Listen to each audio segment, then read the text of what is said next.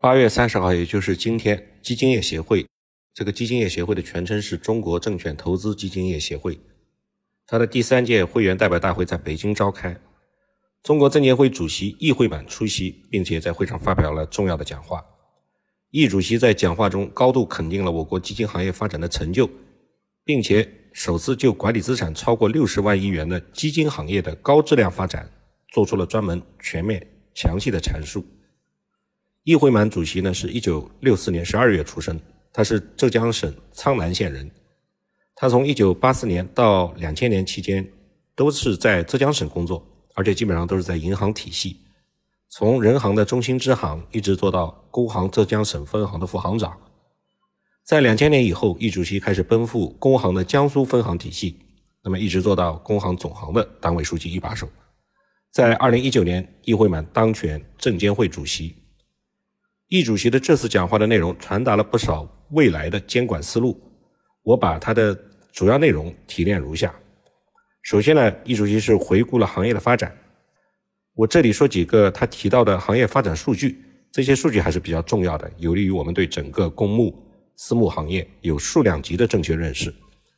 一是公募基金方面，截止到今年的七月底，管理资产的规模已经达到了二十三点五万亿元人民币。比起二零一六年增长了一点六倍，从全球第九上升到全球的第四。二是在今年的六月底，各类基金产品持有股票的市值突破了十万亿大关，达到了十点八万亿，占到 A 股总市值的百分之十二点五。公募基金的有效账户已经达到十一点九亿个，基金行业受托管理各类养老金规模合计大约三点六万亿元。截止到今年的六月底。私募基金投向各类股权项目的本金有七点六万亿元，基金业绿色投资的力量快速成长，投向绿色领域的基金规模总共超过了四千八百亿元。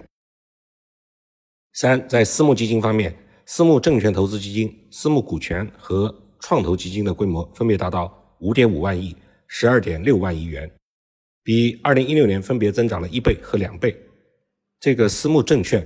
和私募股权及创投是这两个大的私募门类。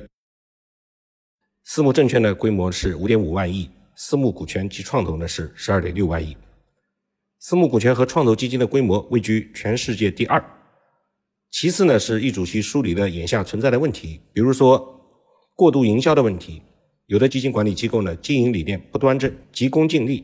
有的机构呢考核机制不合理，旱涝保收，过度激励的问题比较突出。而有的基金销售过度的娱乐化，为了博眼球，频频打擦边球。